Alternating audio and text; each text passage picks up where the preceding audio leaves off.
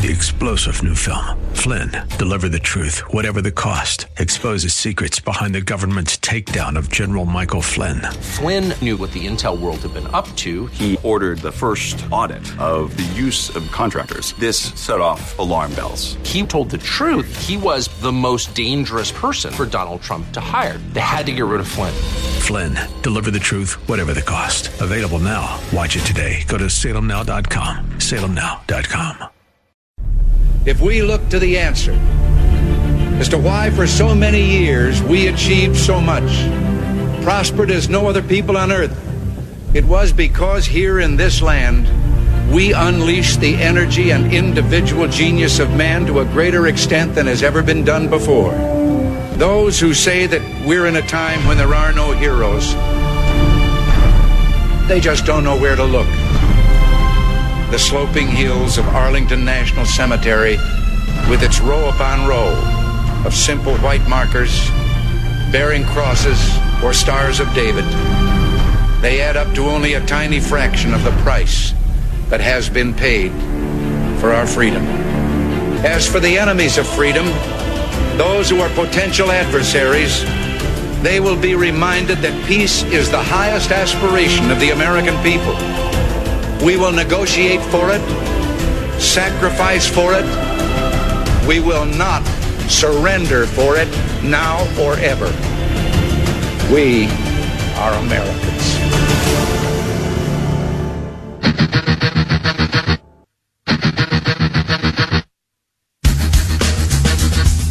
This is the Bob Frantz Authority on AM 1420.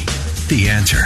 Yes, indeed, it is, and a good morning to you. Back on this Wednesday, the 18th morning of the 12th month of the year of our Lord, 2019. Coming up in mere moments, we are going to be talking with Congressman Jim Jordan. I teased ahead, investigative reporter for OAN, One America News, Chanel Rion. She will be joining me in just a bit. She has agreed to hold on so that we can have a conversation with Congressman Jordan about what exactly is going on right now. The Freedom Caucus, we are told, has moved to adjourn the session. That is procedural. Whether or not it is effective, I guess time will tell. And I'm told Congressman Jordan is there right now, so we'll find out directly from one of the principals involved. Congressman Jim Jordan, Ohio's 4th Congressional District Representative. Good morning, sir. How are you? I'm fine, Bob. How are you doing? I'm like the rest of America. I'm angry and I'm frustrated and I'm disappointed at what our Congress has become. What they are doing. I was just reading some of your tweets off the air. I was going to read them on the air until you came on, so I'll let you say it instead of read your past tweets about what the American people are being forced to watch here. This double standard as far as prejudging a president as being guilty on both the House and Senate side, yet they are freaking out that Mitch McConnell has suggested, I've also prejudged the case, and we're going to defend the president. Yeah. They're talking about the process on the Senate side. How about the process on this side? No subpoena authority for Republicans, no witnesses that we were able to call to the hearings, the witnesses that were in the depositions. Adam Schiff prevented some of those witnesses from answering Republican questions. All the Democrats got their questions answered. And the whistleblower, the guy who started it all, the anonymous whistleblower with no firsthand knowledge, who's biased against the president, who worked for Joe Biden, never had to testify. In fact, the only person who knows who that individual is, the only member of Congress, is Adam Schiff. And now the Democrats are bellyaching about some process concerns over there. This is just, I'm like you, it is so ridiculous. But they don't care, and they're never going to stop. I mean, Al Green said last week, the day before we marked things up in the Judiciary Committee, if the Senate doesn't convict, it will not end. So they're never going to stop attacking this president. No. We just have to understand that. We just got to keep fighting back. Let me come back to the Senate again in a moment, but let's go back to what's going on right now. I was told that your caucus is trying to adjourn the session, and this would be before a vote. It certainly will not stop a vote, but it may delay it. Is that what's going on? We offered that amendment. We lost. They moved to table it, and they got more votes than we do. So Andy Biggs offered that. We lost that procedural vote. We then offered, Leader McCarthy offered a privilege resolution, which he can do as the leader of the Republican Party in the House. And he offered that, and we lost on that one as well. That was a privilege motion to citing all the concerns about Adam Schiff and this whole process, some of the things I just talked about. And now they're debating what's the rule. The rule which sets up the hours of debate and says that there can be no amendments offered So there'll be a 1-hour debate on the rule. Then we'll get into a 6-hour debate on the actual articles of impeachment.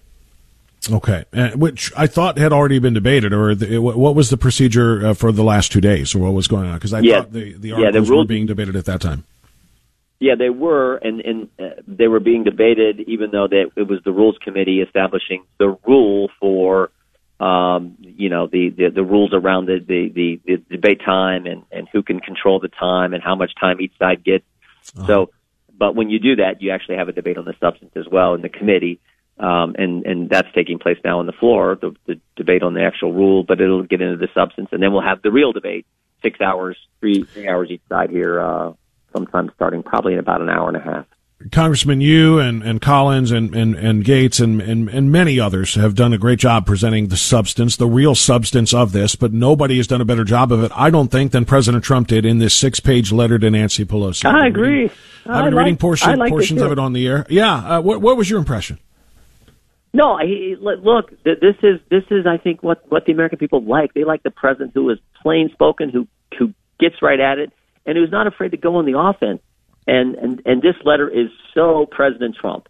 So the swamp class here, the establishment class here in this town doesn't like the language. I do. I think most Americans do. Obviously, you do.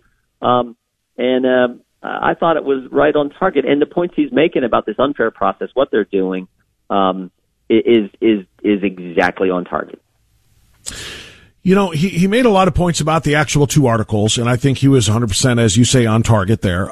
He also made a lot of points about what Nancy Pelosi and the rest of the Democrats are doing to undermine the impeachment process. Essentially, here's what I've heard. They're saying that we are prejudging the acquittal of President Trump. We're going to call for a mistrial before it ever starts because we know the Senate is going to acquit him because of their impartiality. And then also we are, and Adam Schiff did this on MSNBC, among others, saying that we are also prejudging the defeat we are going to suffer in 2020 by saying Trump made that election invalid as well with his ongoing attempts to invite foreign countries to interfere with our process. So it doesn't matter whether or not he is acquitted here. They're going to say the acquittal is invalid, and then his victory in 2020, which they're almost already conceding, will also be invalid because he will have invited foreign interference, and thus the groundwork is laid to investigate him for the next 5 years. It never ends. Like I said, they're never going to stop. But I do think it's interesting. They always accuse us of what they're doing.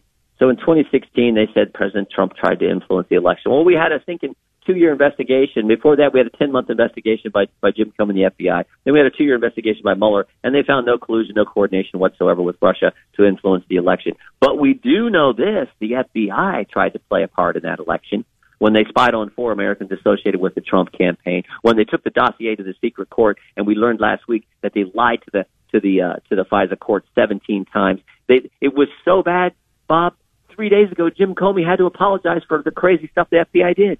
And just yesterday, the FISA court sent a letter to the FBI and said, you better start cleaning this up.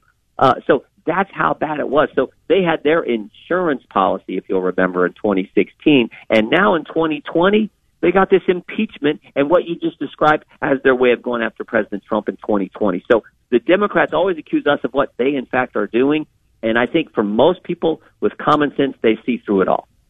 We're talking with Congressman Jim Jordan. I've got a guest waiting who I'm going to speak with in a bit from One America News, who has done some incredible investigative research, and she joined Rudy Giuliani on a trip to Ukraine where they interviewed the direct people involved. And I'm asking you now about the Biden part of this. The left is trying to tell us that anything Giuliani did in Ukraine, and thus anything Team Trump did in Ukraine, was an attempt to dig up dirt on a potential a political opponent, Joe Biden. Yeah. Rudy Giuliani started this investigation in Ukraine 2 years ago. That was the last time he was in Ukraine, was 2 years ago in 2017. It wasn't to look up stuff on Joe Biden. It was to defend the president against the Mueller witch hunt. That's why he was there. And anything that happened as a result of that is almost happenstance, because Rudy Giuliani didn't put Hunter Biden on a Burisma board. Rudy Giuliani didn't tell Joe Biden to bribe the Ukrainian president to fire the prosecutor looking into his son. All of that happened 2 years ago when when Rudy Giuliani went there to represent his client against the Mueller Russia collusion investigation. So what is your take on whether or not we will ever get a true investigation of what Joe Biden was into in Ukraine, not as a part of this 2020 campaign, Congressman, but as it pertains to his time in office as vice president? Yeah, and it's even worse what the Democrats say. They say, oh, if you guys talk about Ukraine trying to influence our election, you're saying that Russia didn't interfere at all. And I'm like, no, we've never said that. No. Of course Russia interfered, but Ukraine tried to influence this election. We have Avakov, one of the key ministers, saying all kinds of terrible things about President Trump. We have Ambassador Chaly, the Ukrainian ambassador here in the United States, who wrote an op-ed on August 4th against President Trump. During the campaign, August 4th, 2016, we have Leshchenko over there in Ukraine saying the majority of Ukrainian politicians are on Hillary Clinton's side, want her to win. So they definitely tried to influence the election. And the idea that was in the president's mind when he's talking with Zelensky was certainly there when the call happened on July 25th. So it's even worse than Rudy Giuliani trying to figure out what went on. They try to say that we're somehow substituting Ukraine for Russia. We're not doing that. No. We're saying both of them. Russia interfered. Ukraine certainly tried to influence, and there's nothing wrong with trying to get to the bottom of that.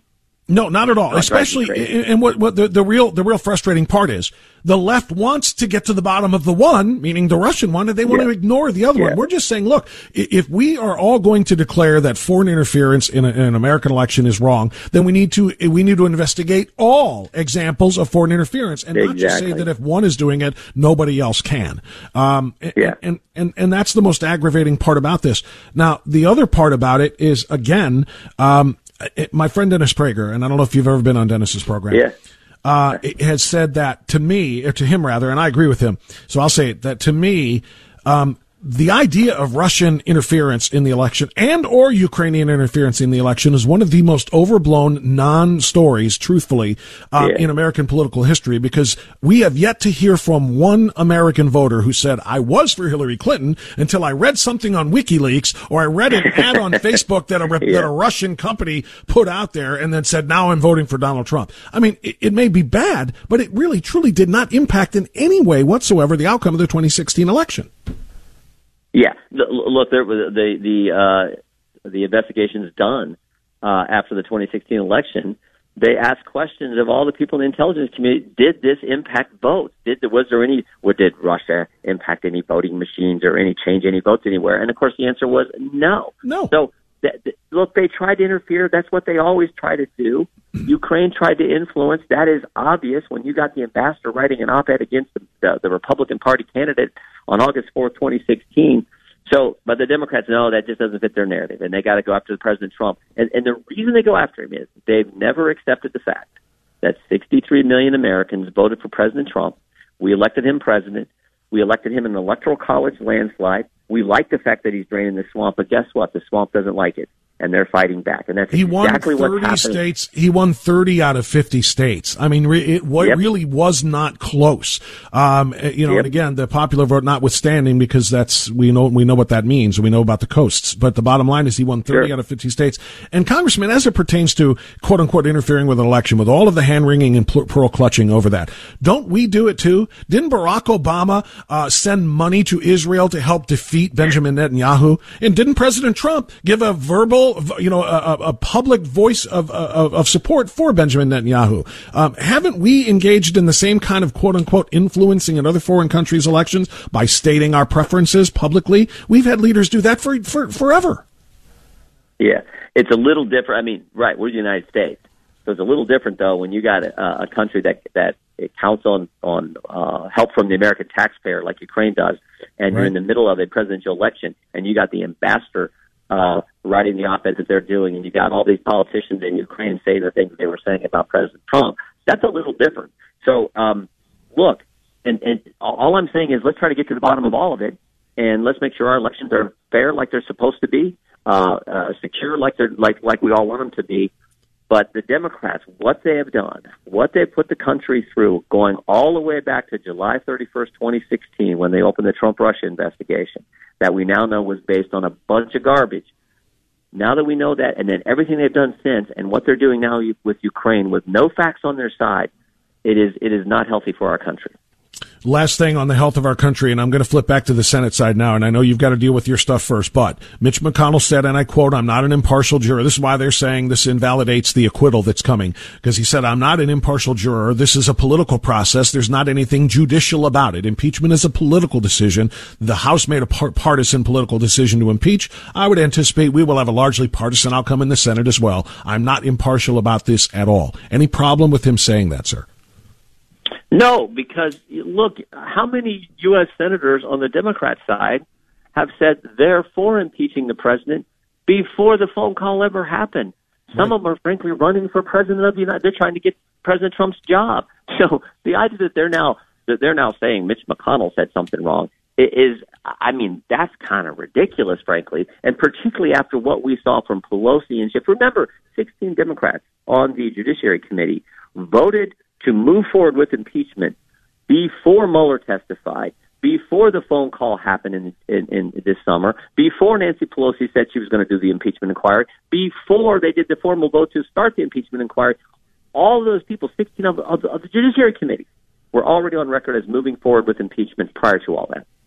Yeah, and in addition to that, just since the articles of impeachment have been written, they're doing interviews saying Bernie Sanders 2 days ago said, "I believe we will convict him and we should convict him." He hasn't heard one single statement made in the actual Senate Judiciary Committee trial and the Senate trial of Donald Trump, and yet he has pronounced him guilty. But Mitch McConnell is the one who's supposed to be impartial in this entire thing. It's the hypocrisy is just very, very hard to bear. Congressman, I know you're busy. Thank you for taking the time out. Keep fighting the fight, sir, and we'll check in with you again. You got it. That's Congressman Jim Jordan on AM 1420, The Answer. We went long, so we're going to have to take a time out here, probably to the news. Chanel Rion of OAN, One America News, will join us after the news on AM 1420, The Answer. Some people hope for a miracle cure. It's the Bob Frantz Authority here on AM 1420, The Answer. I'm not willing to lay down and die because I am an innocent man.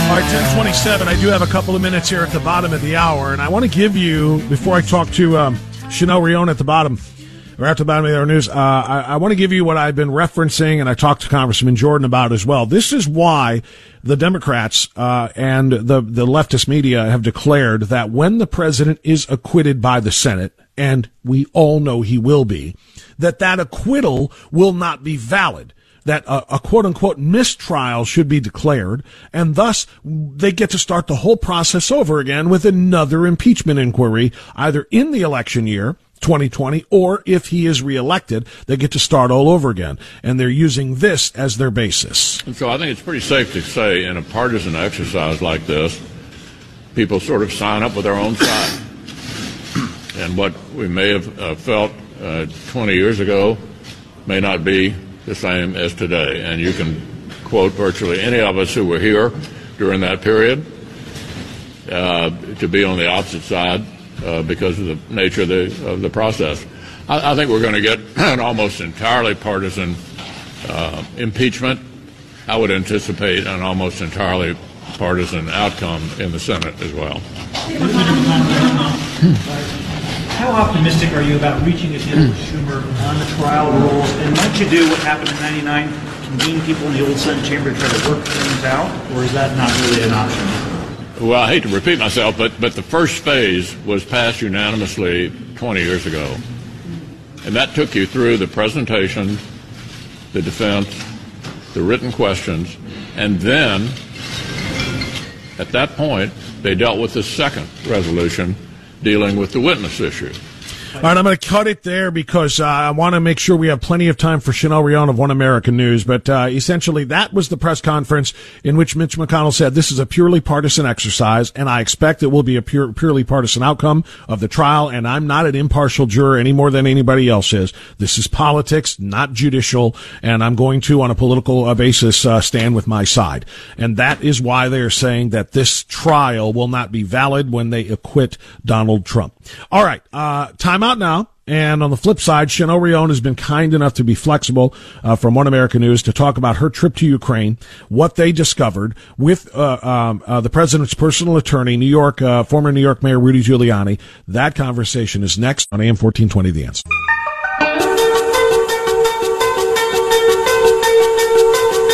Wow, I told you we were loaded up today. Wasn't kidding. Congressman Jordan became available to me at the very last minute. He and the Freedom Caucus working hard today to try to delay this ridiculous vote so that more evidence can be brought forth of the political nature of this. They, of course, lost those votes to table the vote right now. So he had a down moment there. He was able to come in and give us a lot of very important information. We talked about Rudy Giuliani, and we talked about his efforts to defend his client, the President of the United States. And that was the basis of his first trips to Ukraine, which were 2 years ago, as reported by Chanel Rion of One America News. So Mayor Rudy Giuliani by our side, with his nearly 2 years of investigations into Ukraine, we packed everything up and flew to Ukraine's capital, Kiev. This would be a significant trip, not only for us, but for Giuliani also. Democrats portrayed Giuliani as slinking about in Ukraine, collecting dirt on Biden for 2020, when the reality was quite different. Would it surprise you that I haven't been in Ukraine for 2 years? That during the course of this entire thing, I never went to the Ukraine, either in the daytime or in the middle of the night? And Giuliani's research then was for his client, the president, to defend him against the Mueller investigation. That was 2017, if you're keeping score at home. 2 years ago is 2017. There was no Ukrainian phone call at that time. That came in July of this year. His work was not, Joe Biden was not a candidate for president in 2017. He was in Ukraine investigating corruption and defending his client, not digging up dirt on a presidential opponent. That is the bottom line, and Chanel Rion joins us once again. She is an investigative reporter and journalist for One America News, the One America News Network. We spoke with her last week, and Chanel, first of all, thank you for coming back on. How are you? Hi, Bob. Good to be back. I have heard so much of your voice. Fortunately, you have a very pleasant speaking voice because I watched all three segments on Saturday that aired of your special investigation about the Ukrainian witnesses and Attorney Giuliani and Mayor Giuliani's work in Ukraine. Part three is what I just played a short clip of, and that's what I want to focus on because Rudy Giuliani is now under attack by the left, by the leftist media, not, of course, counting One News Network, for what they are describing, as you correctly pointed out, trying to invoke foreign interference into our election by looking into President Trump's possible general election opponent, Joe Biden. Let's talk about what you and Rudy Giuliani did when you went to Ukraine to interview the likes of Viktor Shokin, and as well as the other witnesses that he has come back now touting that will prove the corruption that he was there to investigate. Right. So we interviewed five individuals total. Three of them were able to come on camera and speak to us. The other two were in sensitive positions and they could not come on camera. But the three that we did interview and talk to and get on camera, get on the record. Number one was the former Prosecutor General Viktor Shokin. This is the gentleman that we have heard in the Joe Biden clip, where Joe Biden brags about having gotten fired. The second individual we interviewed was his predecessor, was Viktor Shokin's predecessor, the guy who inherited Viktor Shokin's office once Viktor Shokin was dismissed. And then the third person we interviewed, and you just interviewed Jim Jordan, and I might go on the limb and say the third interview that we went to was essentially the Jim Jordan of Ukraine. He is member of parliament. He sits on the budget committee in Ukraine, and he has been filing cases where he has been trying to track down money that has been lost from the Ukrainian treasury. And in the process of trying to recover this lost money for Ukraine, he has come across all of these cases involving Burisma, money laundering cases involving Joe Biden, and some very nefarious activity going on between our U.S. State Department using our U.S. tax dollars to infiltrate the Ukrainian government and abuse their power. So that's a quick overview of the three interviews that we got as far as what we pulled from each of those interviews. For the first two, the prosecutor general, we got confirmation that certain very, very interesting documents were in fact coming from their offices. So with Viktor Shokin, he confirmed for us on camera that he was dismissed from his position as prosecutor general because he was getting, quote, too close to Burisma. And Joe Biden was very upset about this and told President Poroshenko of Ukraine to get rid of the problem of Viktor Shokin. And that ultimately ended in Viktor Shokin being dismissed on charges of being corrupt and inept. Well, Viktor Shokin corrected the record and said, well, look through my record. I have never been officially charged of corruption. No one has given me any specific charge. It's a very Kafka-esque system. He's being charged of a crime that no one is telling him what the crime is. And so that's Viktor Shokin.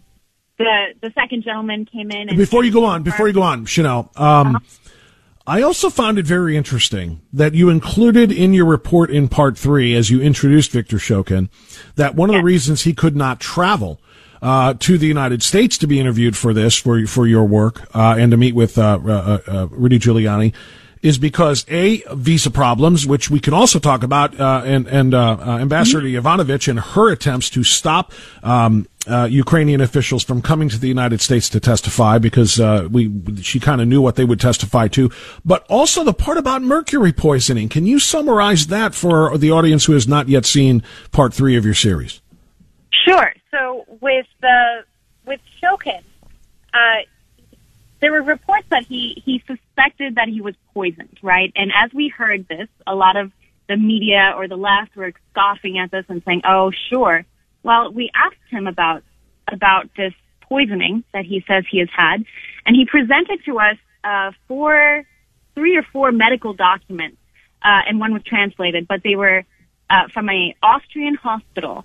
And Viktor Shokin says that he was in Crete, he passed out, he was sent to the hospital, he died on the operating table twice, and he was in intensive care, and they found in his bloodstream a mercury level, a very high mercury level, and a toxic mercury level in the human body, according to these reports, is a 2.0 level of mercury. Viktor Shokin's blood results came in at 9.7. And the medical assessment from this Austrian hospital, he was then moved to an Austrian hospital who specialized in treating this kind of poisoning. The medical assessment was that this was not an accident. So we asked Viktor Shokin, why do you think you believe you have been purposely poisoned? He said he does, and he implied that he only has one enemy. And he didn't say it outright, but he pointed essentially to Joe Biden and that coterie of people as being the only enemies he has. The audience can take what they will out of that, but the medical records show that his mercury poisoning level was indeed at 9.7, which is a toxic level. He died twice. I have nothing to base this on other than what you reported, but it sounds like, yes, somebody tried to murder the man because of what he was going to say and because of what he knows. But a medical opinion is one thing. An investigation is another. Is there going to be an investigation? Has he tried to start one to find out who tried to kill him? Not that I know of. I would hope that Ukrainian government officials would take note of that when you talk about, you know, his doctors, his Austrian doctors who said, this is no way that's accidental. I don't understand how you get to 9 point or whatever the measurement is, accidentally. Nobody goes around accidentally ingesting mercury. Somebody had to do something to him, and I hope there will be an investigation of that. But the reason I wanted to focus on that is the same reason you put it in your report, Chanel, because it shows that what he has to say is very, very damaging and very, very dangerous to some political enemies, both in the United States and in Ukraine and in the United States, which is where I want to take the conversation now. One of the other things that you uncovered, well, as a matter of fact, let me pause on that question. I wanted to ask about the money laundering that you and Rudy Giuliani found evidence of from Ukraine to the United States, but you were actually starting to talk about the second of the three individuals that you interviewed. So let's go ahead and get to that part. Well, the second interview was the gentleman who inherited Viktor Shokin's office once Joe Biden allegedly pressured Poroshenko to remove Shokin. In comes the second guy, and the second guy inherits the highest legal official position in the land, and he has zero legal experience. He's an engineer. He is well known in Ukrainian politics, but he has no legal experience. And to this, Joe Biden is shows his stamp of approval, is very excited about it. And Lutsenko has a slightly mixed reputation as far as what his stories are. So we got him on camera. He was very reluctant to come on camera, but we finally got him on camera. And again, I urge your listeners to go ahead and watch part three if you want to watch Lutsenko's testimony. It's very compelling. And he gave us several hours, but you can discount everything that he says and just look at the document that he holds up. We had this document. We knew about this document, but we didn't know if it was for real. So we asked Lutsenko, do you recognize this document? Did it come from your office? And he said, yes. Not only that, but Madame Yovanovitch perjured herself over this document.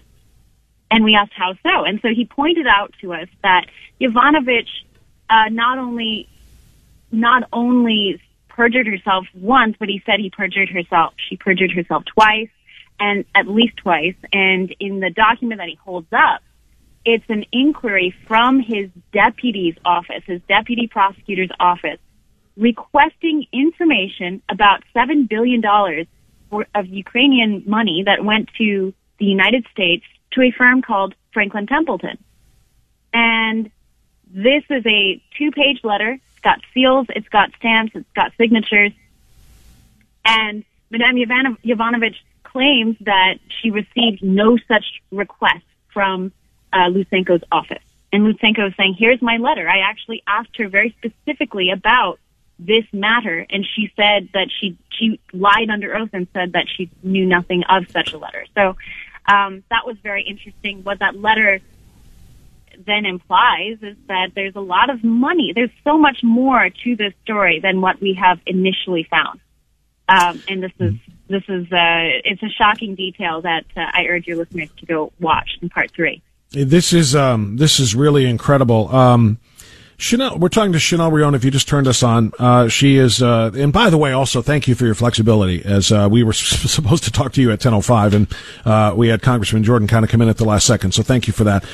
Chanel, we love Congressman Jordan. Good, glad you got him on. Yeah, he's such an important part of all of this. He is fighting so hard to defend the presidency, not the president, but the presidency, because that's what's really under assault here. This is going to have ramifications on future presidents as well. Going back to Rudy Giuliani, though, what you just pointed out, particularly about that document proving Yovanovitch perjured herself, this is what is the difference between what you and what attorney, and I keep calling him Attorney Giuliani because he's no longer the mayor, but Mayor Giuliani, you have actual evidence, which is the difference between you and the Democrats who are coming after the president and claiming he was just there trying to influence the American 2020 election by inviting foreign interference, etc.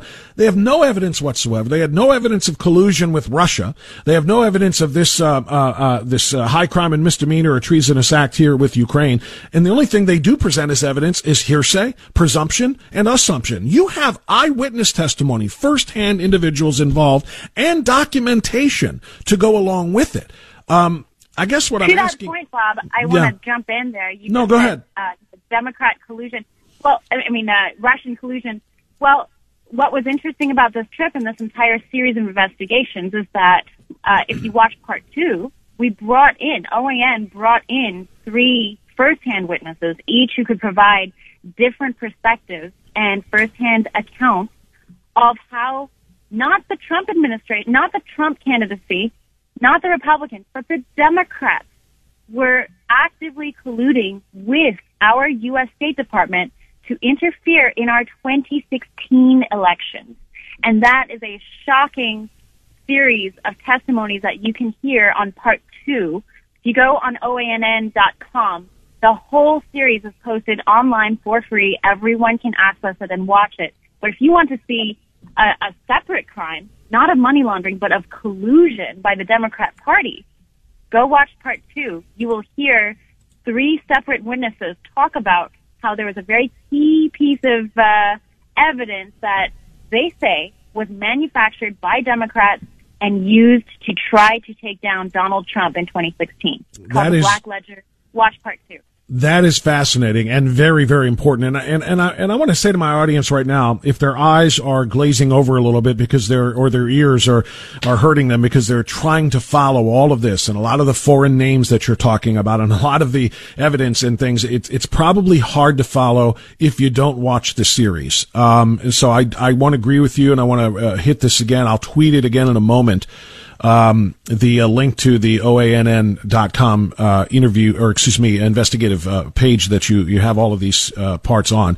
I'm staring at them now. So I want people to watch this so they understand what you are saying and what the truth is about what who really colluded with whom and who is trying to influence the American elections. And I guess I'll close our conversation for today, Chanel, by asking you what's next. We have seen part three. Is part four coming, or where do we go from here, or is it all about analyzing what's been done? Part four is on its way. Right now, we have more witnesses who have come forward. We have documents that are now flooding our way. We have to sift through everything. We have to verify everything, make sure that we're not being fed. We've got to sort information and make sure that what we have is real. So that's going to take a little bit of time, but we're working very fast. What we are going to be uncovering further is this very intricate network of, we talk about quid pro quo in the impeachment inquiry, but there's a much deeper network of money and power that is circulated in a very elite group of people overseas through our U.S. State Department and through NGOs, non-government organizations that are not under the purview of the U.S. government. They set themselves up in these foreign countries, and then our U.S. government decides what U.S. taxpayers in the form of aid goes to these NGOs. This is a huge, huge network of corruption, power, and greed that absolutely needs to be looked into, and that's where we're taking part four. More documents, more witnesses are coming forward, so I urge your audience to stay tuned. Watch OAN and go to OANN.com to watch parts 1 through 3 of our entire investigation. Yeah, and that's going to have to hold us over, I guess, because I can't wait to see what's next. But I am glad to hear you say what you did. We have to verify everything. We have to make sure that what we are presenting is not misinformation. We have to source it, et cetera, et cetera. In other words, real journalism takes time. Real journalism and verifying sources really takes a lot of effort rather than some of the nonsense that we quite frankly see on CNN and MSNBC, where they run with statements like the dossier was legitimate, the dossier was real, and so on and so forth, only to find out 2 years later, okay, maybe it wasn't. You guys are doing real journalism. I know it takes time. So we will continue to push the three parts that you have up so far so that people can get up to speed. And when number 4 is available, we would love to talk to you again. Bob, thank you so much. Keep up the great work, Chanel. It's really important work that you and your team at OANN are doing. That's the One America News Network. Chanel Rion joining us on AM 1420. The Answer. We'll get a time out here and wrap it up after this on the Bob Frantz Authority. Damn my foolish eyes. Bob Frantz here on AM 1420. The Answer. That man's lessons had a price, oh sweet price.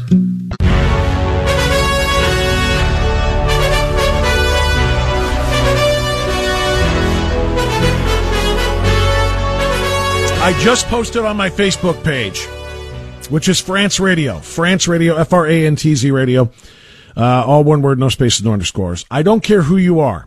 I don't care what side you're on.